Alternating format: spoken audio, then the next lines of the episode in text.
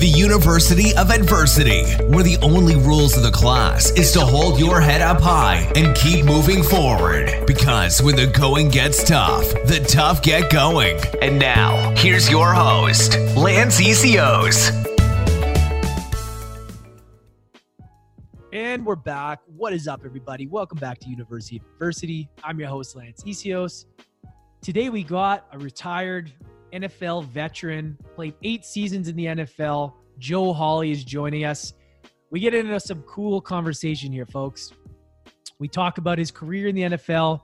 We talk about his transition out of the NFL and kind of all in between the stuff he's up to now, you know, the ups and downs of playing in the NFL.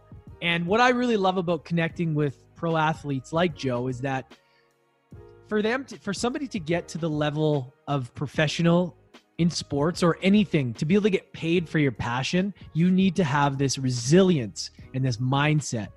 And i love picking the brains of people. You know i've talked to nhl players nba players nfl players and there's that similar drive that it takes to get there. And not just in sports but life in general. To get to that to that point where you get paid to for your passions it's really amazing so we dissected all of that, but we also talked about the reality of it and how fans and people from our side only see the one side of it. So Joe has made some amazing transitions and with health and wellness with with everything mind body soul we get into an awesome conversation and i really really enjoyed it.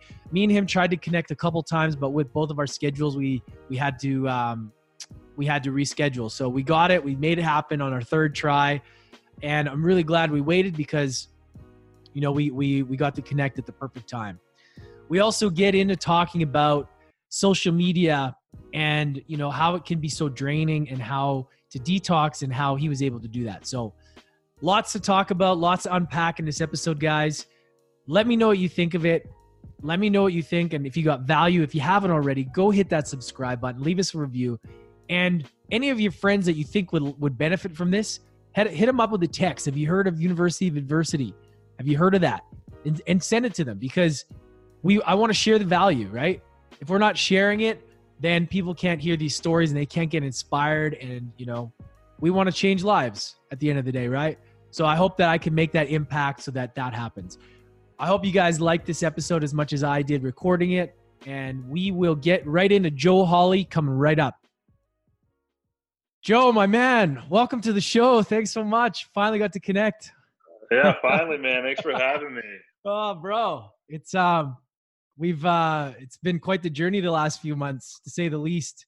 And uh I know you've been doing some amazing amazing things traveling around. Man, it's uh, it's pretty awesome following you on your journey. So I'm glad that we finally can connect and uh dive into your story, man. Yeah, thanks for having me, man. I know this is like the third time we had to reschedule. I'm glad we finally got to connect. Yeah, well, you know, it's that's the way she goes, and it just makes for a better show because it means that it, those times just weren't lining up properly. So now we can, you know, we can dive into some of those areas, and you know, what what find what I'm fascinated about, man, is just like your your story and how because I've talked to a, a, a couple different pro athletes and it just fascinates me how we have this this idea of what it's like and then you always hear this other side. And in the transition it, i just find it fascinating man. So before we get into that maybe just take us back a little bit bro. Maybe just peel back the curtain a little bit. Go as far as you feel as wherever you want to start and just kind of maybe just give a little bit of your backstory for those of you that don't know you and haven't followed you before Okay, uh, I'll go all the way back to college. How about that? Perfect. Uh, yeah, so I went to I went to school at UNLV in Las Vegas. Um, got a scholarship there. Not a very prolific football school, um, so you know my dream was always to play in the NFL. I just you know is is always I think it's everybody's dream. Um, but playing for a small school, I knew it was kind of a long shot going into the draft. Um, I was projected to be like a seventh round pick, maybe a, a college free agent. I didn't even know if I was going to get invited to the combine. Uh, went to the com. I ended up getting invited to the combine, which was like an awesome thing for my career. Um, I ended up having a really good combine, did really good with numbers. Ended up getting drafted in the fourth round of the Falcons in 2010. Had a really up and down career there. Ended up starting Um, I think like nine games at guard and a couple seasons at center, and then I ended up blowing my knee out in my fifth year. Um, ended up getting cut after trying to rehab back. Uh, my knee didn't really make it back all the way, and then I ended up getting picked up um, by the Buccaneers in my fifth season, and ended up playing three years there.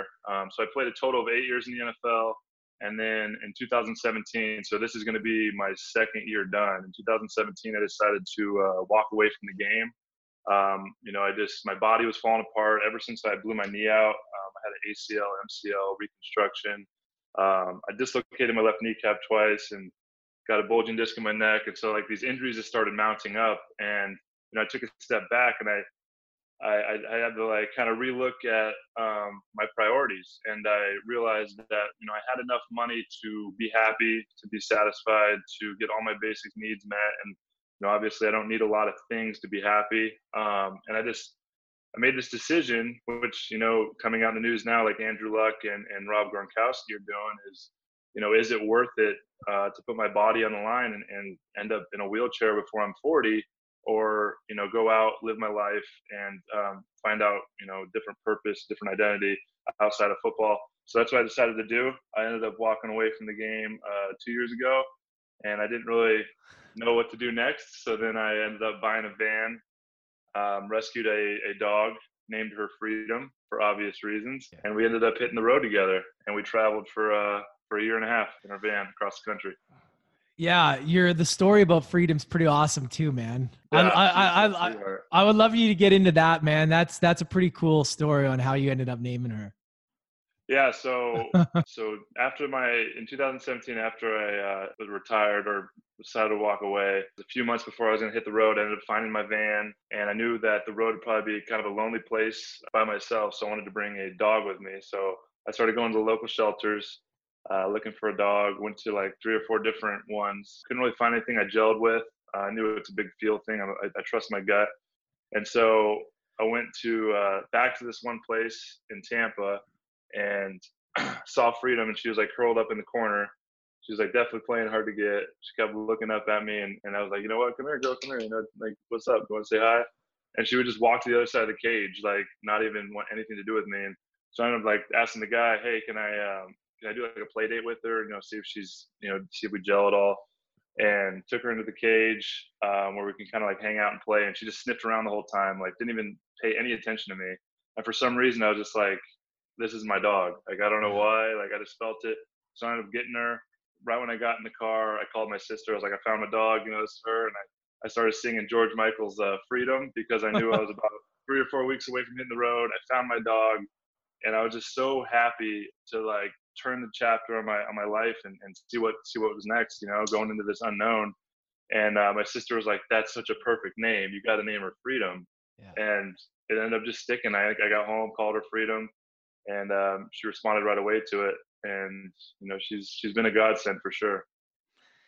Yeah, man. I remember I, have seen your dog, and I'm. It, it's actually because I'm I'm living alone now, and I'm looking at the dog, and I'm like, man, that that would be that would be so amazing. You know, like just having that companion and being able to because it gets lonely by yourself right? And i mean especially having that transition from where you're in this this system that i want to get into to kind of being on your own. You know like how long you know how long did you realize that you were sort of like man i would love to have that companion because you know i i go through that all the time. I'm like man but that's a lot of responsibility as well. Yeah a lot of people ask me you know because you know started doing the blog and doing it on Instagram, and yeah. a lot of people out on, you know, how do you travel with a dog? What's like the biggest thing? And she has a huge responsibility to travel with her, but I think the pros definitely outweigh the cons, and she's a priority. And I think the biggest thing with having a dog when you're on the road is you got to worry about the heat and making sure she, you know, you can't leave her in the van when it's too hot. But I try to chase the good weather, and I think having her with me has has made all the difference. You know, a lot of people ask me like, mm-hmm. "Are you lonely? Do you get lonely?" And having her by my side has has made a huge difference and um, exploring the country with her. I mean, she's seen more of the country than I think most humans dream of. So she's a she's blessed. Amazing. Bro, I want to kind of circle back to a little bit about your career because you guys have a grueling schedule, right? I mean, you were a bigger dude, man. Like you were, you know, you guys train. How often do you guys train? Like every day, right? Obviously. Yeah, during the season, it's a 24 7 job. Like you yeah. go in, and even when you're going home, like you're just constantly stressed about it. You know, it just Yeah. it takes its toll. Yeah, like what was the what was the hardest part that people don't see? You know, like what what was some of the stuff because you know when you're growing up, you know, I was trying to make it to the NHL. I was a hockey player, right? So I know how that whole system works where it's all you know, it's all you do. You eat, breathe, you sleep, you're part of this system. And then, you know, the higher level you get, the more committed you get. And then when you start talking, I didn't play pro. I got to the junior levels, but you know, I've talked to people, you know, once you get to that level, you're getting paid that kind of money. There comes that pressure. Oh yeah. Like, what is it? What was the hardest part about that, man? Like, what is the stuff that people don't see? Yeah, I mean, a lot of people think that you know the fans. They think we just show up on Sundays. You know, that we jump out of the video games and then show up when we're there. And you know, there's so much preparation that goes into it. And like I said, it's not it's not just learning the plays, game planning against the guys every week, but you got to make sure you're strong enough. You got to make sure you're big enough. I mean, I weigh 230 right now. I, I played at 300 pounds. Yeah, so that's crazy. that's not a natural weight for me. I had to stuff my face and make sure I was eating good, but eating a lot to stay that big. I had to make sure I was strong enough to block these guys. I was mentally prepared. And then the whole time, you know, there's all this pressure, like you talked about, coming from the media, from the fans, from the front office, from the coaches. They're always looking to replace you. If you have a bad game, if I if I gave up, I played offensive line. If I gave up a sack, I would go home and I would like be worried I was going to lose my job. Oh. And there's just there's just different. There's so many levels to it. And then as the, the time commitment, and then you're constantly during the season, you are constantly in the worst shape. Like your body just feels terrible. Like it's so tough to get out of bed. Body hurts, and you, so you have to stay on top of that as well, like doing ice tubs, getting massages, doing treatment and so it's just this 24 7 job uh, with the pressure and it takes its toll on you man. It is a lot of work. The guys that are getting paid this money and there's definitely a reason they're getting paid that much money.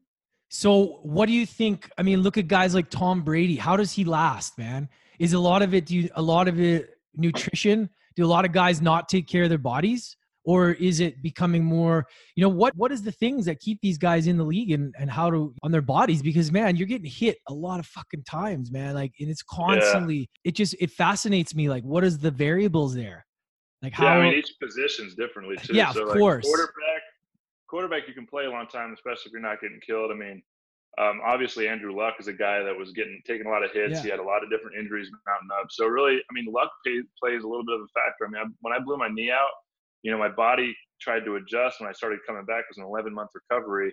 And so that's when my body started breaking down after I like that, that balance I had, I had to like use my left knee more and I had to, you know, counter, counterintuitive in it. And, uh, my body just started falling apart and playing center. I was a smaller guy too. I mean, I was Yeah. 300 pounds blocking these 330 pound guys that are more athletic, faster, stronger, bigger than me. So I was a kind of a scrapper and I had to like really put a lot of effort into block these guys. You know, some of these guys are just really big yeah. naturally. They, they can just kind of maul guys and they don't have to like play as hard. Like for me to make where i as far as i did in the league like i had to play extra hard and give extra effort and that kind of took its toll on my body uh, on the back end. Um, so it really depends. I mean like kickers can play forever because they're just kicking the ball. Oh for sure.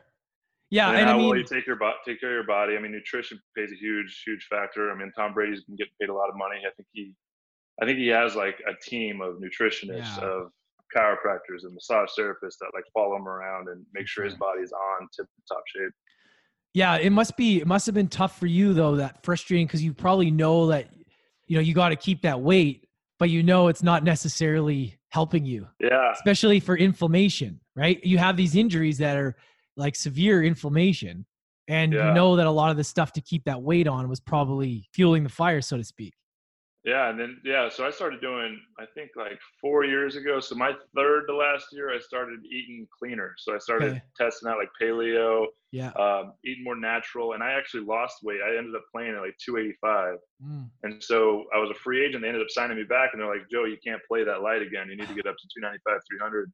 And it's just so hard to eat clean and be that big, like you said. So I had to start eating like a lot of higher, denser foods, that higher inflammatory foods that actually made me feel worse, but I had to be heavier. Yeah. Wow. And yeah, so it just it's crazy. But I'm glad I started eating clean because now that I'm done and I started eating clean, like I just I feel so much better now. If I eat something like that, I can tell like the inflammation in my body just because I've been eating eating super clean, eating a lot more vegetables. Um, you know, I, I, try to do like mostly keto, not processed foods. Uh, try to keep away from the sugar. Uh, it all makes a difference.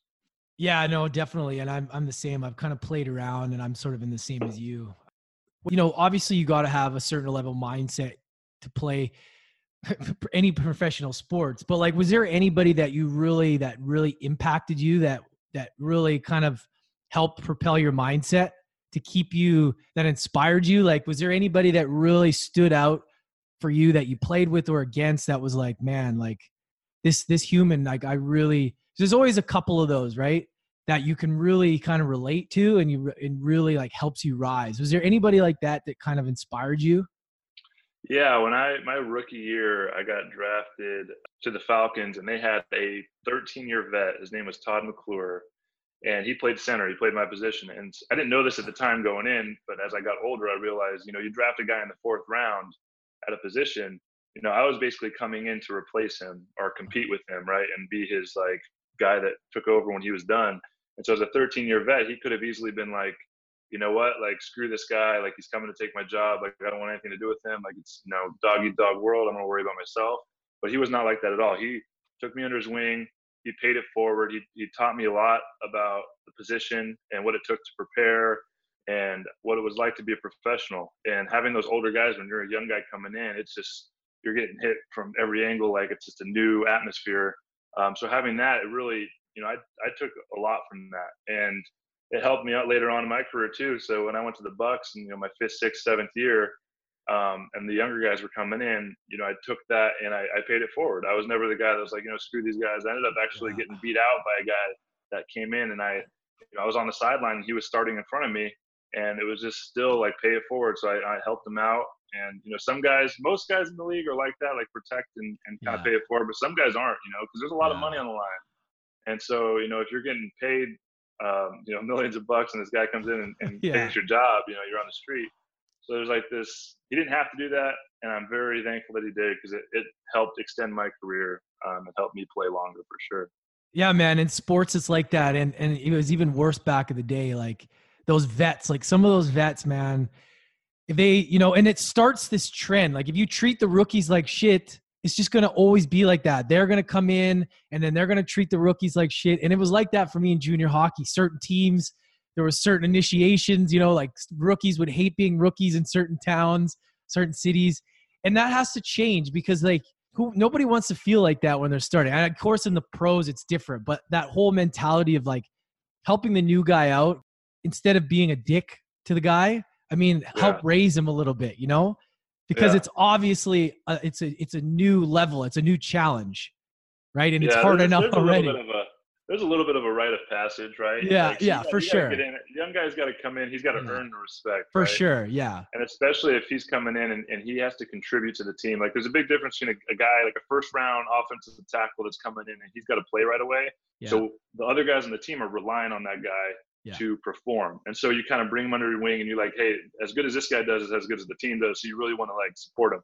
Then there's the younger other guys that kind of are the backups that aren't really playing that they got to earn the respect, right? And if, yeah. until they get a chance to earn it on the field, they got to earn it in the locker room, totally. in the meeting rooms. And a lot of times, like my whole thing, if you're a rookie, like be quiet and just do what you're told, right? yeah. Don't be a loudmouth because then it's, it's going to be harder on you. And I think the biggest thing in the NFL, rite of passage, all the teams I've been on have been the rookie dinners, right? So it's yeah. just every time a rookie comes in, depending where they got drafted, if they if we had a first round pick, we're going to his nice steak dinner and dropping ten or fifteen grand, and he's paying for it. And that's just the, that's the thing that yeah. every single rookie's kind of got to do. And everybody that's worried about it being a crazy dinner, like if there's a free agent, like a college free agent that didn't get any signing bonus or whatever, we'll we'll go to like you know a five hundred dollar dinner.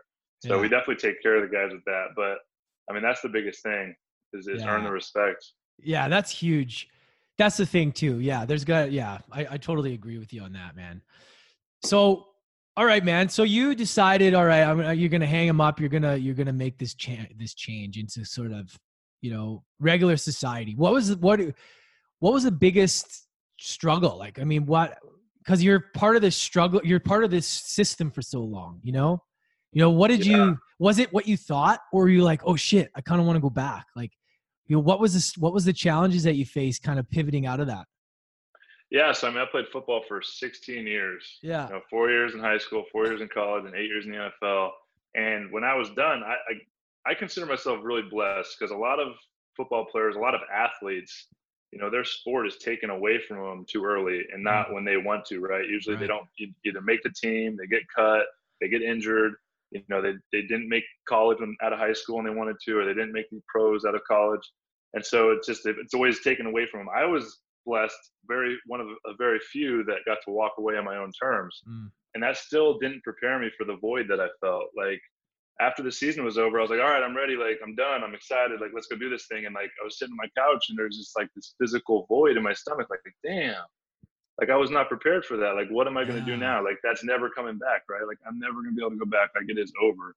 And that was kind of what led me to do this trip. I was like, you know what? Like, before I get in and jump into like whatever my next profession is, like, let's take a break. Let's go kind of find out who I am without football. Like, who is Joe Hawley without football? What is my identity? And so that's when I decided to get a van and go travel the country. And you know, I think everybody, you know, when they're younger, is has a dream of you know doing like a 48 state road trip or like just hitting the road with nowhere to go, nowhere to be. And so I thought it'd be cool. And I was getting into van life on Instagram, and I started following some people. And I was like, you know what? Like, I, before I get into whatever's next, like I'll take a few months. I'm gonna get a van. I'm gonna go travel, get a dog, and do this thing.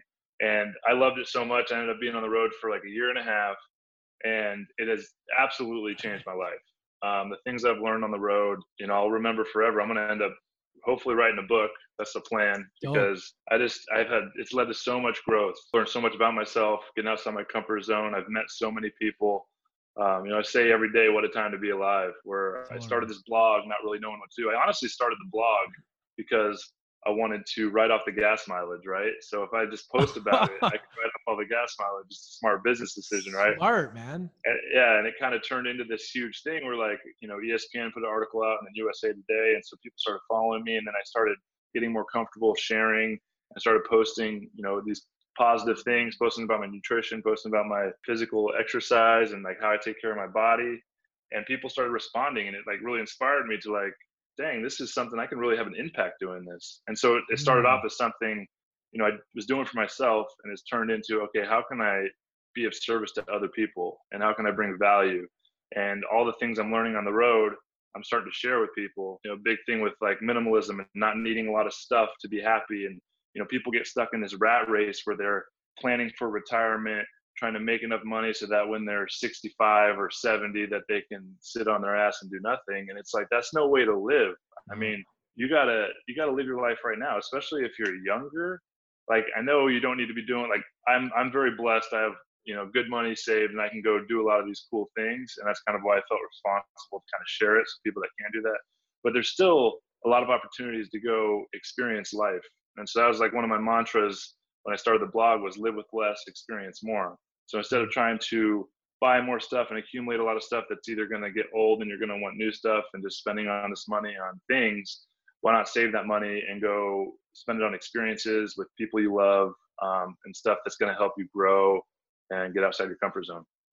Totally, man. And on the other side of that too is that you've noticed, and when we were going to connect the first time, you, which was this is really interesting, and I'm gonna, and that's why I want to dive into about getting social media overload right mm. because mm-hmm. right you you dive into that i'm and when you when you talked about going on a social media detox i was like fuck i know exactly what he means man because you know we're on these things all day and we don't mean to be and it's like you're sharing this you're doing this and you're like wait a minute why why why don't i just enjoy this and it becomes so easy to just sit there and we don't even like i don't even mean to do it some days you know? And i'm like whoa what just happened? Why what like i just wasted so many hours like right? And and there's a there's a real problem right? So talk us about talk us through that. Talk talk us about you know your social media detox. How it affected you and kind of what you did to sort of go all right i need to time out for a bit. Yeah it's tough man. You need to definitely find balance and there's a fine yeah. line as a content creator, there's a difference between like a content creator, like you're creating content, putting these out these podcasts, and it becomes your job, right? And yeah. then people are have this expectation from you. And so an Instagram, you know, making the stories and putting out the pictures, and then some days you just don't feel like doing it. And then yeah. you start realizing like, okay, if I want to grow my community and make this into something, then I need to, you know, the algorithms are all about, you know, how much content you're putting out constantly. And so it's like creates this like this thing, like this rat race, kind of like you get stuck in this this yeah. loop where you're like, I got to be putting this out, and you put pressure on yourself. But like, what is that pressure? Like, where does that come from? Like, does anybody really care? And so I took a time where I was like, I was kind of getting unmotivated to share, and I was like, you know what, this is taking away from the actual experience on the road. And I always was very conscious of that, like enjoying the moment. If I was around people, I would try and stay away from my phone. And then when I was by myself, like doing hikes and stuff, that's when I would get a lot of the content because I was by myself. But realizing like is this taken away from my moment? Like, why do I feel like I have to post? Like, are these people gonna like unfollow me and stop following me and like go away? Are they even gonna notice? Like, there's so much content out there now. Like, are they even gonna notice if I don't post? So then I ended up, you know, announcing. I was like, you know what? And then, you know, I decided to take a break. I was like, I'm not, just not gonna post as much. But even as a content creator, when you're like, okay, I'm not going to post as much, it's always in the back of your mind. Like if I drive through a beautiful place, I'm like, oh, that's that would be a good picture. That'd be a good picture. So like I'm always constantly thinking like, what would make a good shot? Yeah. And so I was like, you know what? That's even if I'm taking it slow, deciding not to post, it's still like in the back running, right? And yeah. so I decided, you know what? I'm going to tell the tell my community, I'm going to take a break, and I'm not even going to think about it. And I took like three weeks off, and it was incredible. It was incredible to like be really present and refreshed and um, doing that, when I came back, I started posting. I was like, you know, I'm back, and it was like I never left. Like I was like, why am I worried that I'm not like constantly in front of these people, right? And everybody that really followed me and cared about me, and and the community that I created when I came back, they were all really supportive. And so a lot of it's in our own heads. Yeah, that anxiety it creates for some reason. Yeah, it's I, wild. I um I went and did like a Kundalini yoga retreat. I think I might have told you about it for like five yeah, for like a week, dude. It was mind blowing, bro. Mind blowing. Wow. And that was the first time I actually left, took my phone, put it away, and the freedom that it creates in your mind and your space, the time that you get, all of a sudden you get back. Yeah, the days are a lot longer than you think, huh? It's, bro. It's it's so important to have that to be able to back out of that that connection that we have with this social media, you know, because you got to have the connection with yourself. Yeah. And that's what we lose when we're our phone, we're in there all the time.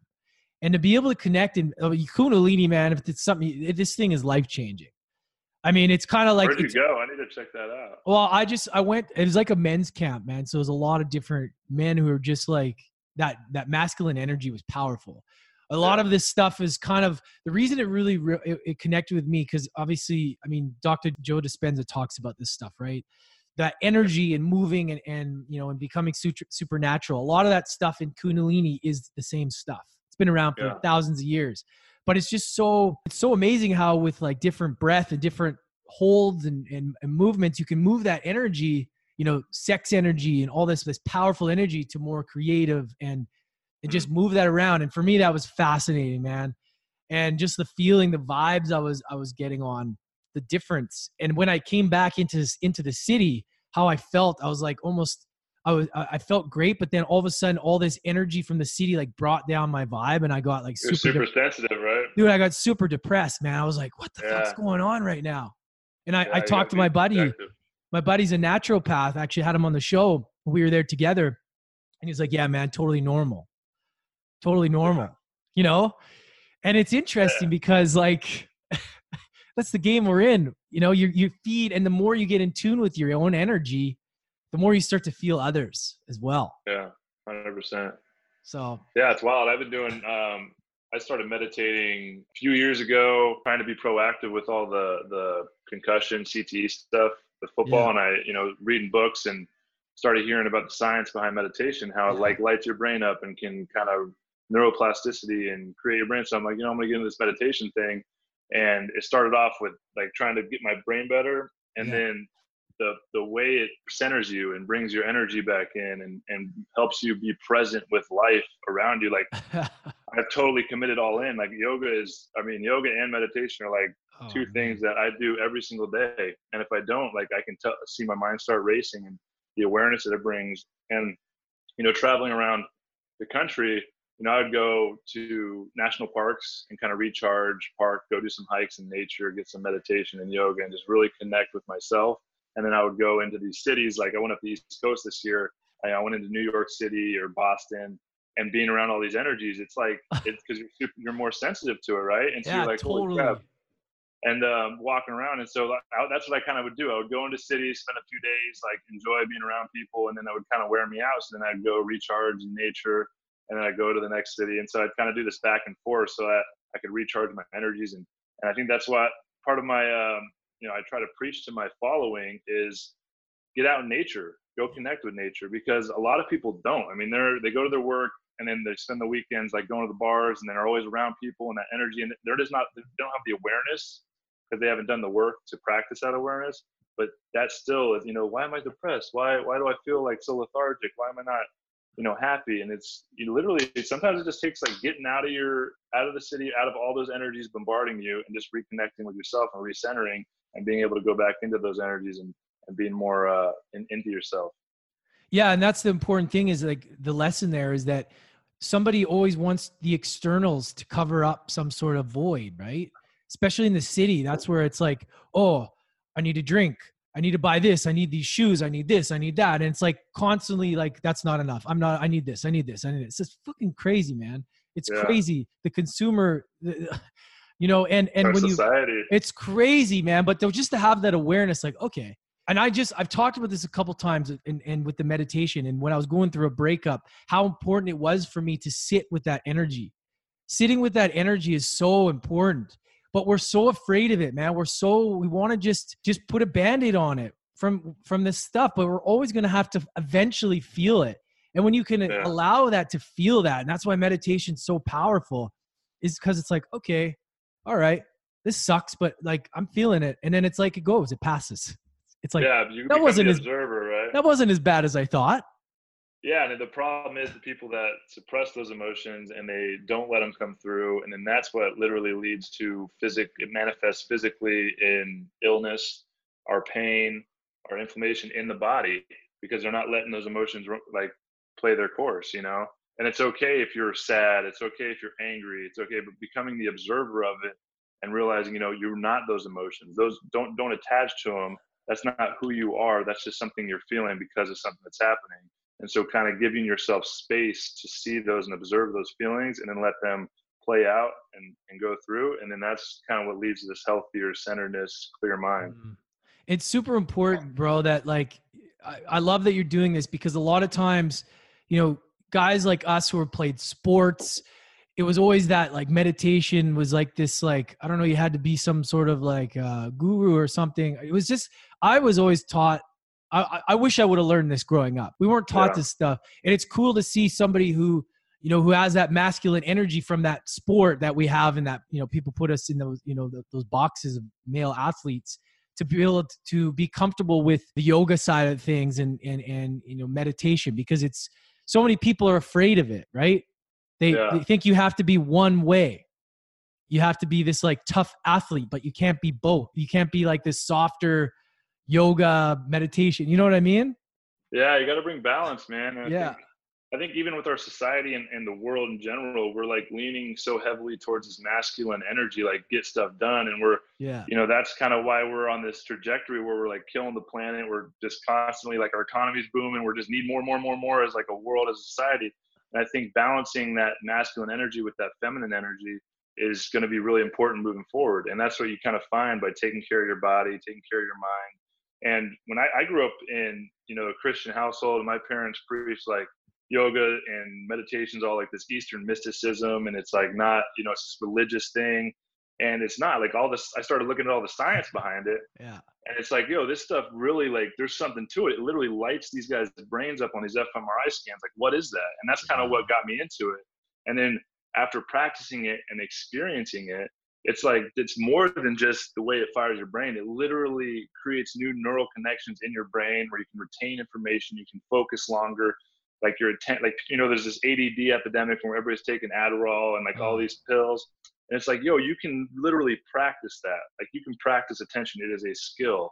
And it has, you know, it doesn't have to do anything with religion. Religion. It's all about focus and centering yourself and creating that space in your like through your emotions. And it changes everything. Yeah. Walk us through what how do you meditate, man? How what do you what's your what's your go-to? What what's your been your and what's your time frame that you kind of like your thing now, your zone? Yeah, so I have a morning routine. I think morning routines are so important because it creates this momentum, right? So if you start your day off strong with the, the same thing, it kind of builds momentum throughout the day, and you can kind of have that that really solid day because you only have so much willpower, right? And so creating these habits in the morning will help later on in the day when you feel like you're kind of depleted or worn out and make better decisions. Um, so I have like a three hour routine. I usually wake up, you know, between 4 and 6 a.m., depending, you know, when I go to sleep. And I'll try to meditate between 20 minutes and an hour, usually around, probably around 30 minutes. I'll meditate and then I'll do, uh, I have an hour yoga flow I'll do right after. And then after that, I'll, um, I'll do 15 minutes stream of consciousness journaling, which I just started about four or five months ago, which has completely changed everything. Just being able to get your thoughts out of your head and on paper has really been a powerful, powerful experience because, you know, even if you have to remember something throughout the day, you're always constantly playing that loop in your head, right? And so, I mean, I don't I forget where I read this, but we constantly have like over a hundred different open loops in our head that's constantly going. Like, I need to do laundry today. I need to do dishes. I need to call this person. I have this to do. And this to-do list. If you literally just write that out in the morning, it closes that loop. And for some reason, like you'll just remember to do it because mm-hmm. you wrote it down. And so journaling has kind of helped clear that, clear my mind and create more space as well. And that usually takes, um, you know, somewhere between two and a half and three hours. And then I'm ready to conquer the day. My body's feeling loose. My energy's feeling high. My brain's feeling, my mind's feeling clear. And um, I can pretty much get anything done after that. Very cool, man. How important was it to, for you to kind of get like, kind of like a mentor? Because I know you, we both, you, you, you follow Aubrey Marcus and and and that, and you're part of that Fit for Service. And how how much has that impacted you? Because a lot of the stuff you're talking about, like I've had Eric Godsey on here. Um, oh, Godsey, amazing, amazing guy. I had Eric Alexander a long time ago as well, but Eric uh, Eric Godsey was a fascinating dude. And when you talk about journaling and like that he's whole, the one that got me into journaling, dude. Yeah. He's he's a he's like he's I don't know, man. He's from a different planet. The guy's so smart, dude. He's yeah, like talking about his like Ivan. I might even ask him about journaling talk yeah, like how how has that been bro how has that been around and how important is that to get around like a tribe that's kind of on that level of wanting to raise their consciousness and really um you know they're fat like the stuff aubrey marcus talks about bro it's like i'm always like man that guy is just i can i, I know you know what i mean i can really connect with what he's saying yeah, and some of some of the it's it's amazing man maybe talk us talk talk about some of that and how that's impacted you bro like how how some yeah, of that stuff is it's been absolutely life changing. Um, you know, I didn't really. It kind of came up. I started listening to Aubrey like probably last summer, like three or four months before the Fit for Service, and it's like these synchronicities happen, right? Where it's like kind of the universe brought it to me, and I was like, okay, I'll sign up for this thing. I don't really, you know, I'm on the road. You know, I'm really looking for a new community outside of football, and that's been the biggest the thing I've gotten. So they do like these these challenges each week on Instagram where they post about like different tools like meditation, journaling, and then they kind of talk about it. But we do re- these retreats um, where everybody gets together in the community and getting um, you know 120, 150. I don't even know how many people are in it. There's a lot of like-minded people, uh, creative minds, entrepreneurs, people that will really want to like better themselves and raise consciousness. Like co-creating with those people. Talk about you know getting your vibe right right like high vibrations and um, i've learned so much throughout the throughout the thing the coaches like eric's one of the coaches yeah. um, he's taught us a lot with um, with his journaling and you know his intellectual back he like studies dreams and stuff and um, which what aubrey's doing man with uh, with the spirituality side of it and kind of making it so relatable and understandable yeah. and it's you know we're all we all have this spiritual essence to us but a lot of us don't know how to make sense of it. And Aubrey spoke speaks right to my soul with the way he makes it relatable and not it's not this doctrine of you know different religions because I have a lot of resistance to all that. You know, I, like I said, I grew up in this Christian church where it's like I have all these questions like, well, you know, this, that, like I don't really believe that, but you know, it's hard when you grow up in it. And he, you know, you start looking at all these universal truths throughout all these different religions throughout the whole world and kind of connecting to the overlapping universal truths and the spirituality of it um, and you start learning it's it's it's a part of all of us and and, and who we are. And so finding that has uh, has really changed my life for sure. Yeah man and like that he's one i remember the first time i heard it might have been over a year year and a half ago i heard heard him on Tim Ferriss or something. And I was like, who is this dude? I was like, this guy's speaking yeah. my language, man. And I looked yeah. in and I started to realize part of on it, and I was like, whoa, whoa, this is crazy. But yeah, like there isn't a lot of people out there that I can really be like, whoa, man, like and and you're absolutely right. To be able to take Joe Dispenza does this with with all his stuff too, is to be able to take complicated things, complex spiritual things that may seem like, ooh, I, I don't want to be a part of that, and allows them to be easily digestible for people that don't mm-hmm. understand that stuff. And that is yeah. so important in our society because there's so much valid truth out there that people are scared of because of the the, the dialogue or the language that they don't understand. Yeah. And yeah. just to be able some of these books that he's doing too, talking about the meanings of these different books, it's like, man, you know, it's there's there and, and that inspires me when I to talk more about spirituality and talk about this stuff because if I wouldn't didn't come across that kind of energy, I might have not even been comfortable talking about spirituality and wanting to learn more. And you know what I mean? It kind of opens yeah. up this this this area of possibility for other people. You yeah, hundred percent. That's that's a great word. I mean, he makes it digestible for sure. Yeah. And there's so much resistance around religion and and God and spirituality yeah. and like what it means, and people like you know they stay away from it. It makes them feel icky and it made me feel icky because i'm like i don't like I, I, grew up in a church like there's all this fear behind it and you know you have to believe certain things and you know you know gay people over here they're they're they're not allowed in and it's like well yeah. who like who decides this right? Yeah. and so having this overlapping spirituality and making it digestible and relatable has been um, incredible on my journey for sure. Amazing man. So what else are you working on these days man like you're back now. You're you you moved to Austin recently, right? Yeah, yeah. So I got a new project. Uh, I'm not really ready to to talk about. Oh, okay, all right. Um, well, uh, just get my, everybody my, get a teaser out there for everybody. yeah, yeah, I'm excited. I got I got a new thing out there, and um, we're probably going to release it in the next year or so. But I'm just laying the foundation. Cool. Um, I have my my nut butter, uh, livesimpl.com with right. no e. Uh, you guys can check that out. That's a, it's like a single serving MCT based uh, macadamia nut butter. Uh, comes in 10, 10 pack boxes and it's delicious. So go check that out. Absolutely. Yeah, uh, I've been actually meaning to order that. I totally forgot. I'm gonna get some, man. I love that. Get yourself some. It's always it's always good to have that stuff on the go, man. Especially like right now, I'm back into keto. I was off it for a little while, but I just find my focus is just so much better when I'm dialed in, man. Yeah, it does. I mean, it's it's you know limiting the sugar. I think sugar. Yeah. People don't realize how much sugar is in everything. And when you're on keto, you know you can't be eating sugar, so you're very conscious of what's in your food, and you're yeah. checking labels. And getting that sugar out just helps you clear your mind and productivity. Um, you don't need as much caffeine. You don't need as many stimulants to get through the day. The sugar, you know, sugar's a drug. It gets you high. It gets totally. you going for 40 minutes to an hour, and then you crash hard, and you just need to replenish it. So yeah, keto's been awesome. What are you, What are your thoughts on uh, the old uh, nose to tail carnivore? I had Paul Saladino on here a few months back talking about carnivore. Like there is all meat, or there's the nose to tail, where you have the organs. What are your thoughts on all this stuff, bro? I'm really curious. Have you tried it? Have you gone super super low, steak and eggs? Like, have you done any of that? Yeah. So when I first hit the road, or when I first got done with football, I went keto, right? So I was eating steaks every day, bacon, grease, fat, like high, a lot of butter on everything and you know I, I lost a lot of weight um, and I was feeling good.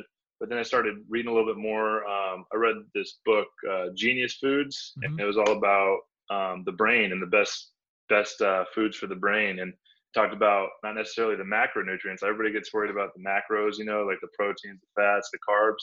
It's all about the micronutrients, and the brain needs you know a higher fat but a lot of micronutrients and it talked about all these really healthy foods to try and help prevent dementia and like I said, when I got into meditation, it was all about trying to be proactive because of all the brain trauma that I've sustained from football. And I don't want to sit around and wait to go crazy.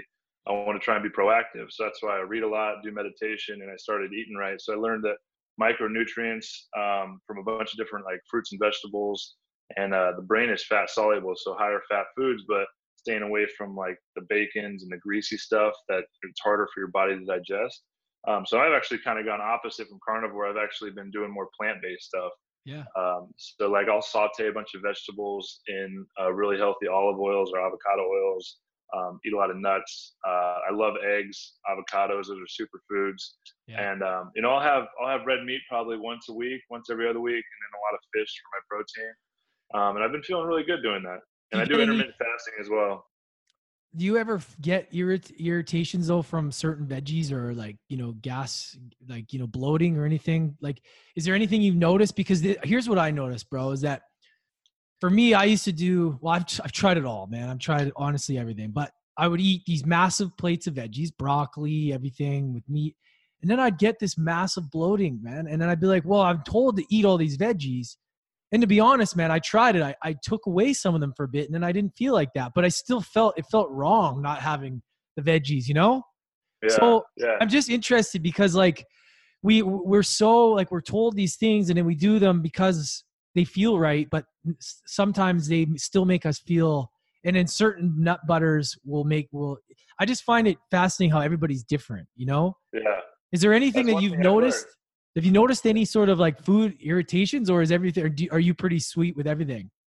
Yeah, so I realized that dairy is something that my stomach does not handle well. You know, I went and started eating really clean. So what you got to do is you got to like go back to the basics, kind of take a lot of the oils out, take a lot of the salts out, and eat kind of cleaner vegetables, yeah. and slowly introduce these things back into your diet. And you kind of realize pretty quickly what affects you. Mm-hmm. And uh, I went on a really strict plant-based diet for a couple weeks and I started introducing like introduced dairy back into it and I introduced red meat like kind of one by one and when I introduced dairy back in like you know I started having the bubble guts and my my body just oh, wasn't wow. handling it. I was like okay like I know it's the dairy so and a lot of vegetables uh, treat people differently you know the way your stomach works and there's a lot of uh, different stuff coming up about the microbiome too and yeah. the diversity in that helps with your digestion um, I know like Brussels sprouts creates a lot of like gas and stuff, and sometimes gas isn't necessarily bad if you, yeah. maybe if you eat too much of it. And then what you're cooking with too, like a lot of these vegetable oils, um, it's really hard oh, for the oh, body man. to digest that stuff. So you need to be cooking in like cleaner olive oils. Like even I, I like I love going to Whole Foods and I love their salad bar. It's like yeah. incredible. but a lot of their food they still cook in um, canola like, oil. Yeah, canola. canola oil. Like I, I, can't believe that, man. I know. I know. I know. I'm like how are you guys it's doing this? Upsetting. Like all this stuff looks so good. I'm like, I just don't want to eat the canola oil, and like I don't think people realize how bad that stuff is for you. Yeah, um, it's just really hard for your body to digest. It leads to inflammation, and you know, same thing with like sugar. Sugar is in everything, and they, everything has canola oil in it. So, I mean, I, I would tell people just start checking the labels on your food. And I know it's intimidating at first. Yeah. like look at the label and you don't really like, what do I look for? But the more you do it, then you can start comparing different things and you'd be like, oh, this one's better than this one. I don't really know what all this stuff is in here, but this one has less ingredients, looks cleaner. And then the more you do it, then you kind of get a better feel of what should be in your food. And you know, if there's on the on the little ingredients tab, if there's more than six or seven things on there, then it's probably something you shouldn't be. Yeah, a lot of people don't realize the oil thing. They just think, "Oh, I can't see it, so it's just oil. It's clear. Like it doesn't matter." Yeah. But like that's the thing when you eat out, man. I always notice too. As soon as I go out and eat, I'll feel it. Yeah. I'll be like, yeah, I'll get this like this irritability. I'll get sore in my joints. It's uh you and you really you notice you you're right. You're absolutely right. Once you strip all that away and then you add it back in, that's when you start to notice yeah. weird like like why am I sore? Like why are my joints sore? You know, it's yeah, like it's, a lot of people in our society don't know what feeling good feels like. Yeah, and then they just take pills. Like and then they yeah. just take these painkillers to like, you know, these these these it's like, well, you don't even give your body a chance. Like yeah. it's crazy. You don't, you don't, know if you don't like it's like I go around some of my friends and like I'm eating healthy, I'm eating vegetables, and then you know they want to go to fast food or something, and I'm like, I, I'm not going to eat that, and they're like, come on, like what, what are you like? You're just a health freak now, and I'm like, no, because I literally if I eat that, I'll like get sick because I know yeah. what feeling good feels like, and some people don't give themselves a chance to like eat clean for a couple weeks, know what kind of how their energy shift, like how much more productive they'll be, how much more focus they'll have, how much better their body feels. They just don't ever give themselves a chance because they want that convenience. They want to be able to. I mean, the flavor is, is good, and it, but once you start appreciating natural foods and the, the flavor of the natural foods, I mean, changes everything. Well, yeah, and then people are like, "Oh, come on!" You're like, "No, I actually, it actually makes me feel terrible. Like you yeah. don't even want to be around me when I eat that. You know, it's like, like I'll probably throw up. Yeah, well, it, it's crazy, and it's like that short term weird addicting bite of the Big Mac is like the weirdest yeah. weirdest thing. And you know, if you do have that fast food, I've noticed this, bro. This is like crazy too.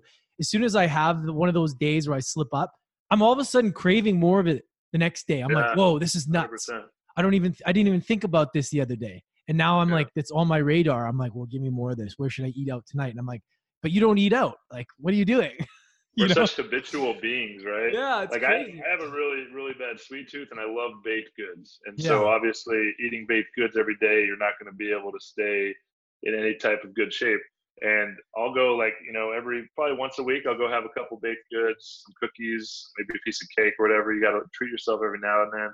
And I'll do like a little cheat meal. But then the next day, it's like, I'll, yeah, like you said, like the craving is like, I want another one. Yeah. And it's like, oh dang, no, no, you got. It takes willpower to be like get back on the straight and narrow, and that's why I think people like like I talked about the morning routine. Like you only have so much willpower reserves, and so a lot of people they start off eating a bad breakfast, then they're like, well, I already ate a bad breakfast. Like I'm just gonna have whatever lunch. But if you start the day off eating healthy, taking care of yourself, and then towards the end of the day, you're like, okay, I'll have this cookie. You know, that's better than eating like crap the whole day. Totally. So it's all about that morning momentum. Totally, man. So Man Dog Blog, what's what's what's up for that right now? Are you going to be doing any more any more little trips, or have you kind of? That's yeah, so amazing, uh, amazing branding, by the way, bro. Amazing. You yeah. guys make sure to check it out. We'll have all of it in the show notes. It's it's awesome, dude. I was like, and you had like a passion for like photography and all that before too, right? So it kind of. Uh, not really. It kind of just kind of worked out. Like I've always had this artistic flair yeah. to me. Like I was in art classes growing up, and I, when I decided to do football, like all that artistic creative side of me kind of took a back seat to the football all right okay. um, I, wanted to do art classes in, in college but there were always labs that were during football practice so i've always had that creative eye and so taking the pictures um, and the branding i actually hired a company to do the branding for the man van dog blog awesome. but yeah, it's it's it's been incredible. I've I've set up shop in Austin. Um, I'm going to be here for a few months working on my new project, trying to get it off the ground. But once it gets going, I'm hoping to hit the road. I mean, I already have a little bit of cabin fever, man. I'm like in this apartment. I'm like, what am I doing? I want to get back out there. But I have a lot of weekend trips planned. I'm still going to be doing a lot of traveling. Cool. Um, I plan on doing a lot of international traveling too and some backpacking. So if you guys want to follow me on my journey, I mean, it is just getting started for sure. Yeah, I heard I heard Austin's a dope city too. I haven't been, but uh, I I heard it's pretty awesome. Yeah, a lot yeah. of a lot of a lot of good energy here, man. Cool, like man. I go over to Zilker Park. I'll I'll bring Freedom. Uh, it's like an off leash park, so she can just run around. I do yoga. People Man. walking by, like, like, yeah, this guy's doing yoga, or I'll meditate in the park, or other people are meditating. Like, they don't look at you like you're weird. You know, I, I was up in Boston and I go do yoga in the park. People are like, "What's this asshole doing over here?" Like, it's yeah. so true. Oh man, that's so funny. Where uh, where can we all find you, man? Where where? Yes, so, Man Van Dog Blog. I'm most active on Instagram. I have a website, manvandogblog.com. And if you guys are interested in nut butter, it's live simple uh, with no e at the end.com. Uh, go check that out. That'd really help uh, if you guys want to support. Get your nut butter, everybody.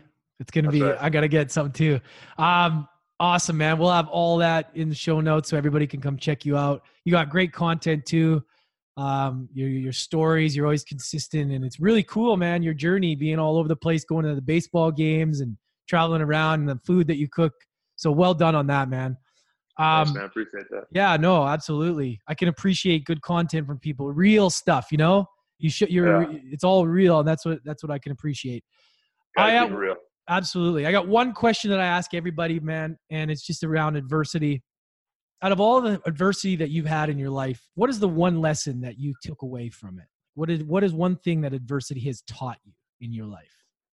There's a couple things. I think every, I truly trust in the universe, and I believe that everything happens for a reason. So a lot of times, you know, my NFL career, for example, had a lot of ups and downs, and on the downs and and the down things that happen in people's lives, it's usually a kind of some kind of course correction, right? The universe is telling you, you need to get your act together, you need to take responsibility, or if you lose a job or some or you break up with in a relationship that's usually giving yourself space for something greater that's going to happen. We get so caught up in wanting it to be the way it is but sometimes the universe has bigger plans for you so don't get so attached if, if something bad happens kind of reframe it as an opportunity rather than something that happened to you something that happened for you mm. and I, have truly like so many things happen in my in my career where um, you know something would happen and ended up leading like when I got cut after my I blew my knee out, I ended up going to Tampa and um, two weeks later and it ended up being the best thing that ever happened to me because I got to be on a new team. Um, I was really received there well. I was a leader on the team and it was just it was awesome.